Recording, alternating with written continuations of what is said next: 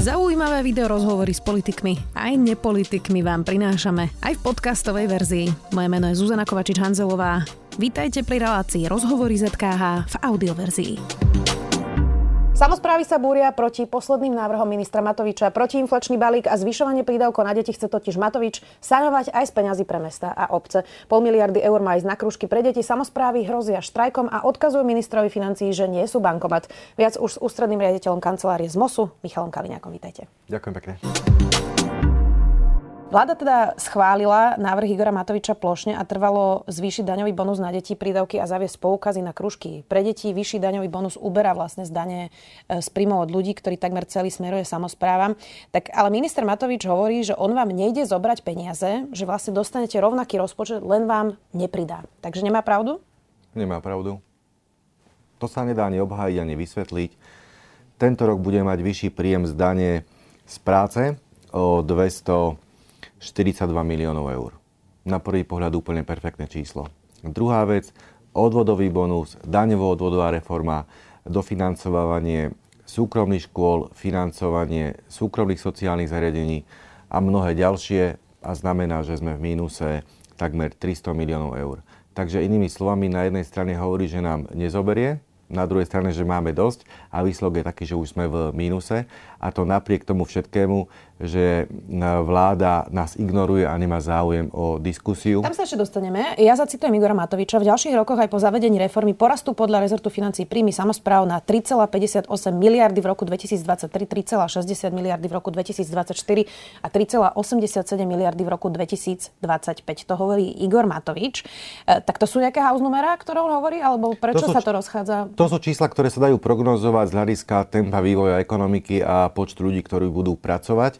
Na druhej strane k tomuto všetkému treba ešte pripočítať všetko to, čo sa udialo alebo čo sa deje. To znamená, že vlastne starostovia a primátori pred rokovaním parlamentu, pred rokovaním vlády trpnú, aký bude výsledok, aké nové úlohy dostanú bez finančného krytia a čo všetko za to zaplatia. Ak sa ale pozrieme na argumenty rezortu financií, tak ten doteraz nespochybnil a nekvantifikoval nárast našich výdavkov, ktoré máme. Dokonca sme presvedčení o tom, že o mnohých výdavkoch ani len netuší a nevie ich ani kvantifikovať, ani poukázať prstom na to, v ktorých oblastiach k tomuto došlo. Dobre. Zásadne vám vstúpajú momentálne výdavky, to je fakt. Energie, inflácia, tak o akom náraste výdavkov sa teraz rozprávame za tento posledný rok?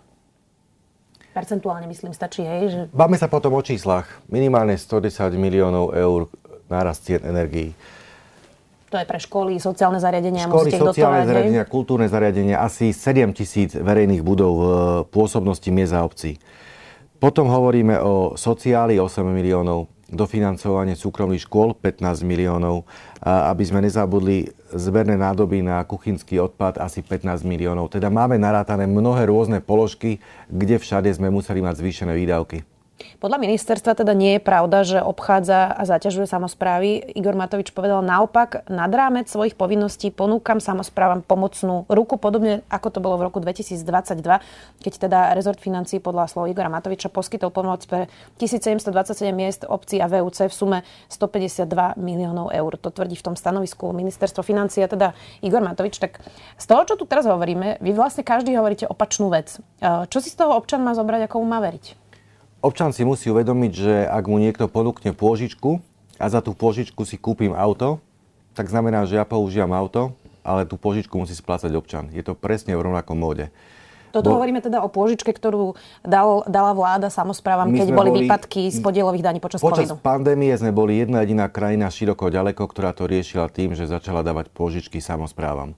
A opäť prichádzame do situácie, že my niečo rozhodneme, vy to zaplatíte, ak na to nebudú prachy, tak my na to požičiame. Prosto tak nemôže gazdovať ani rodina. Nie je to ešte štát vo vzťahu k samosprávam. Viktor Nový Sedlak z rozpočtovej rady k tomu povedal, že je to amatérsky zdôvodnené siahnutie na príjmy samospráv bez toho, aby ste vôbec chceli počuť realitu. To je jeho citát. To je inak pomerne tvrdá kritika na rozpočtovú radu. Vám to teda nejako minister financií vyargumentoval? Neargumentoval vôbec. Mali sme deň pred mimoriadnym snemom stretnutie za účasti napríklad SK8, teda županov, za účasti Únie miest, kde povedal, že toto je náš návrh, s týmto návrhom pôjdeme na vládu, následne do parlamentu a ak by vám to bolo málo, vieme vám dať pôžičky. Teraz žiadna diskusia nebola a dnes to už došlo tak ďaleko, že ZMOS si urobil veľkú analýzu Európskej charty miestnej samosprávy. Už sme informovali našich partnerov v Štrasburgu a v Bruseli.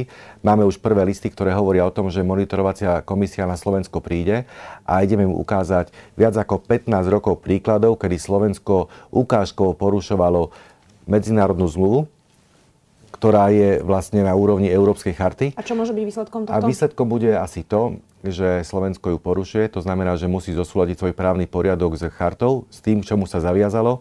Nemôže prijímať centrálna vláda zásadné rozhodnutia bez dialogu so samosprávami, nemôže im zasahovať do ich originálnych kompetencií a nesmie si z nich robiť bankomat. Jasné, ale čo tam je pokuta, alebo iba opäť niekto skonštatuje, že napravte to? Toto bude otázka práve na ústavný súd, pretože Európska charta miestnej samosprávy je pre Slovensko tak záväzná ako ústava, medzinárodné zmluvy alebo medzinárodné dokumenty a nemôžeme byť v nesúlade za takýmto závažným medzinárodným dokumentom.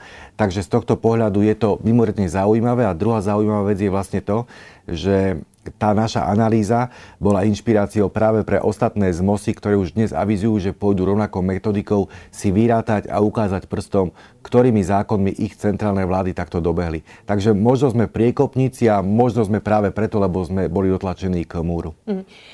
To, ale ak by to aj začalo, bude zrejme až po voľbách, nie? Výsledok. Po voľbách bude platiť aj stavebný zákon. Napriek tomu, že vláda ho tak rýchlo potrebovala schváliť a parlament cítil potrebu, tak celý tento stavebný zákon bude platiť od apríla, teda mesiac po parlamentných voľbách. Čo to teda znamená pre samosprávy? Richard Sulík spomínal, že 500 obcí to poženie do bankrotu. To hovoríme o tých najmenších obciach? Ak by sme sa bavili o najmenších obciach, musíme spomenúť konkrétne príklady. Vyšné Repáše, malá dedina, 100 obyvateľov, okres Levoča. Zo 100 obyvateľov 10 je v zariadených sociálnych služieb, ktoré sú súkromné. Z rozpočtu 27 000 musia dať 12 000 eur na pobyt ľudí v súkromných sociálnych zariadeniach. Ak by sme išli ale ďalej, môžeme ešte uviesť príklad obec Kašov pri Trebišove. Úplne to isté. Ale poďme ešte ďalej. Zistíme, že samosprávy nebudú mať peniaze na chod, budú musieť financovať už len to, čo je nevyhnutné a tie priority sa v skutku zredukujú.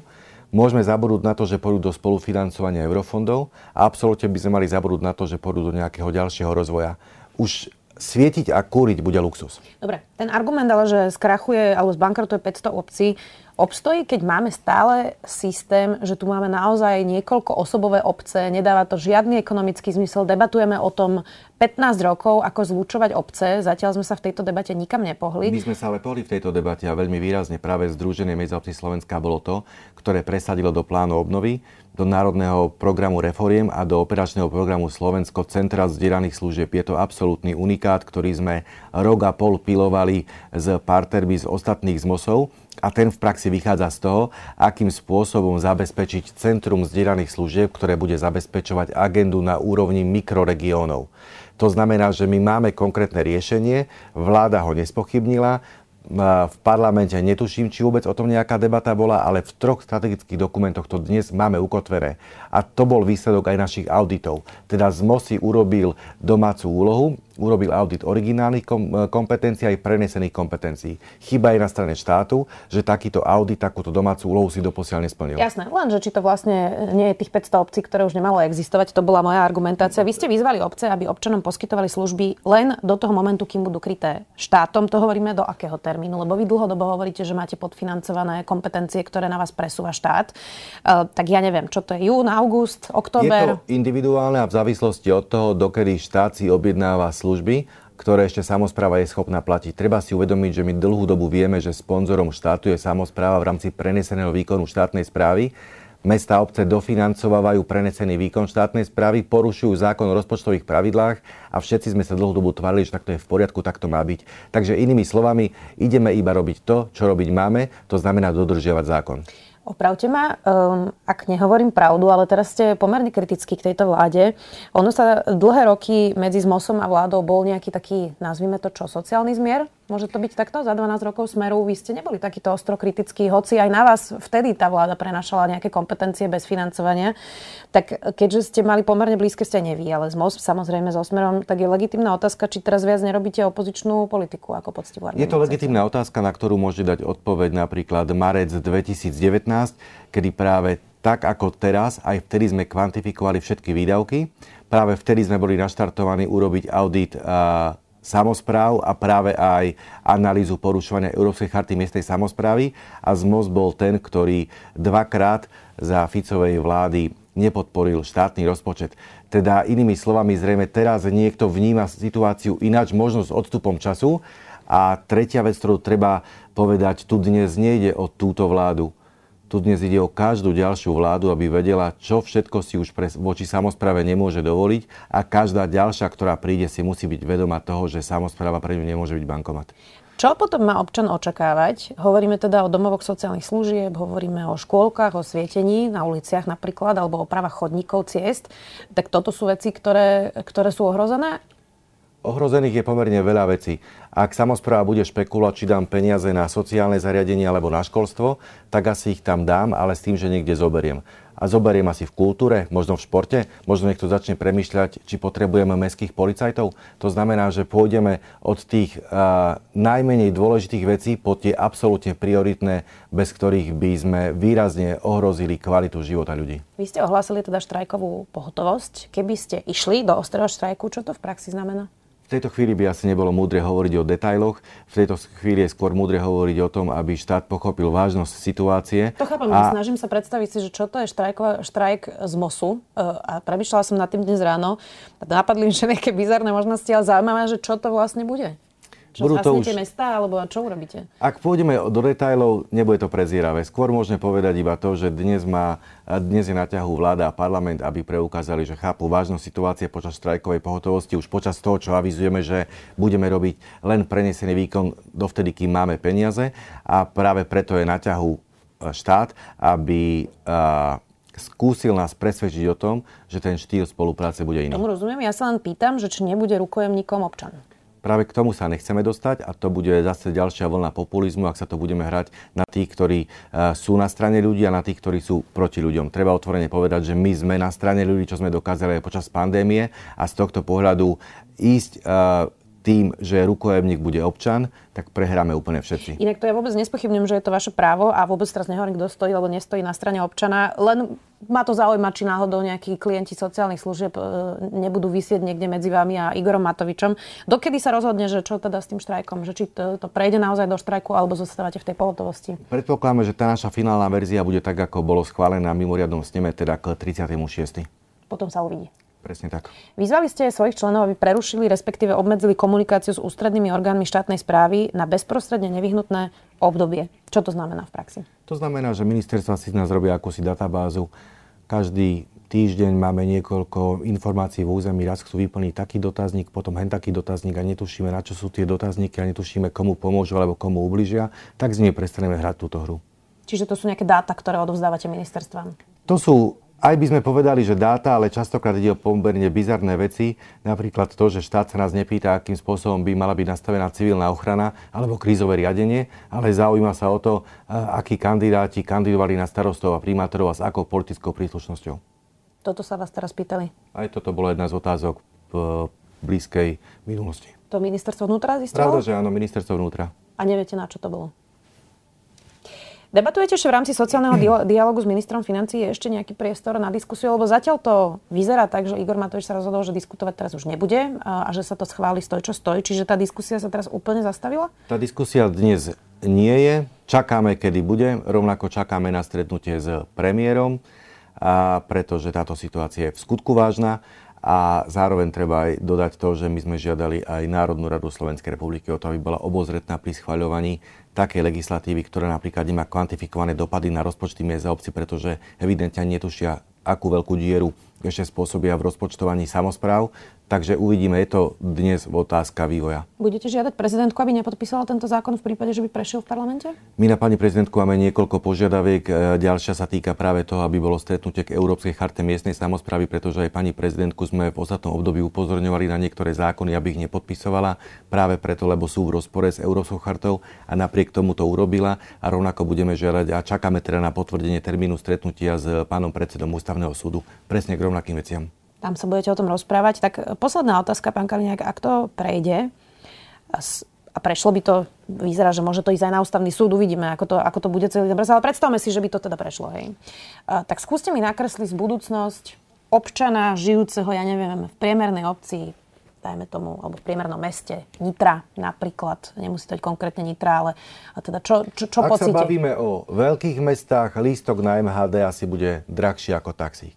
Ak sa bavíme o menších mestách, rodičia budú musieť načrieť hlboko do vačku, aby zaplatili obedy a zvýšené poplatky v školách. To isté platí o deťoch vo vzťahu k zariadeniam sociálnych služieb.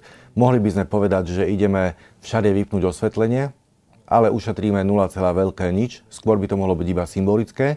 A tretia vec, štát bohužiaľ stále nepochopil, že potrebujeme naštartovať ekonomiku a práve tam aj Igorovi Matovičovi hovoríme, aby ustúpil z avizovanej daňovo-odvodovej reformy, kedy nám chce zobrať 10% z rozpočtov a to preto, lebo sa bavíme o čiastke cez 200 miliónov eur a keby skôr vláda veľmi rýchlo vyhlasovala eurofondové výzvy, tak štát dostane cez naše spolufinancovanie eurofondov viac ako 3 miliardy eur, ktoré dokážeme preinvestovať a z toho má štát príjem 20% na daň z pridanej hodnoty. Takže my sa snažíme presvedčiť, že samospráva je investičná príležitosť. A predpokladám, že teda investície to už vôbec nebude ani v debate.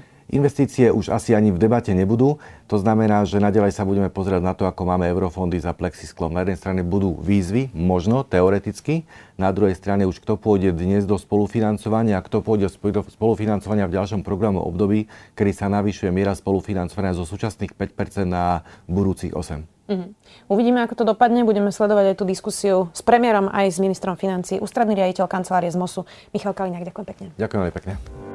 Počúvali ste podcastovú verziu relácie Rozhovory ZKH. Už tradične nás nájdete na streamovacích službách, vo vašich domácich asistentoch, na Sme.sk, v sekcii Sme video a samozrejme aj na našom YouTubeovom kanáli Denníka Sme. Ďakujeme. Som Jana Maťková a v denníku SME pripravujem spolu s mojimi kolegyňami a kolegami denný podcast Dobré ráno. Prinášame aktuálne témy, ktoré hýbu Slovenskom, ale aj zahraničím. Venujeme sa politike, ekonomike, zdravotníctvu, spravodlivosti, vede či technológiám. Proste témam, ktoré nás dennodenne ovplyvňujú a o ktorých chceme vedieť viac. Podcast Dobré ráno ako vašu dennú informačnú výbavu nájdete vo vašej podcastovej aplikácii alebo na podcasty.sme.sk.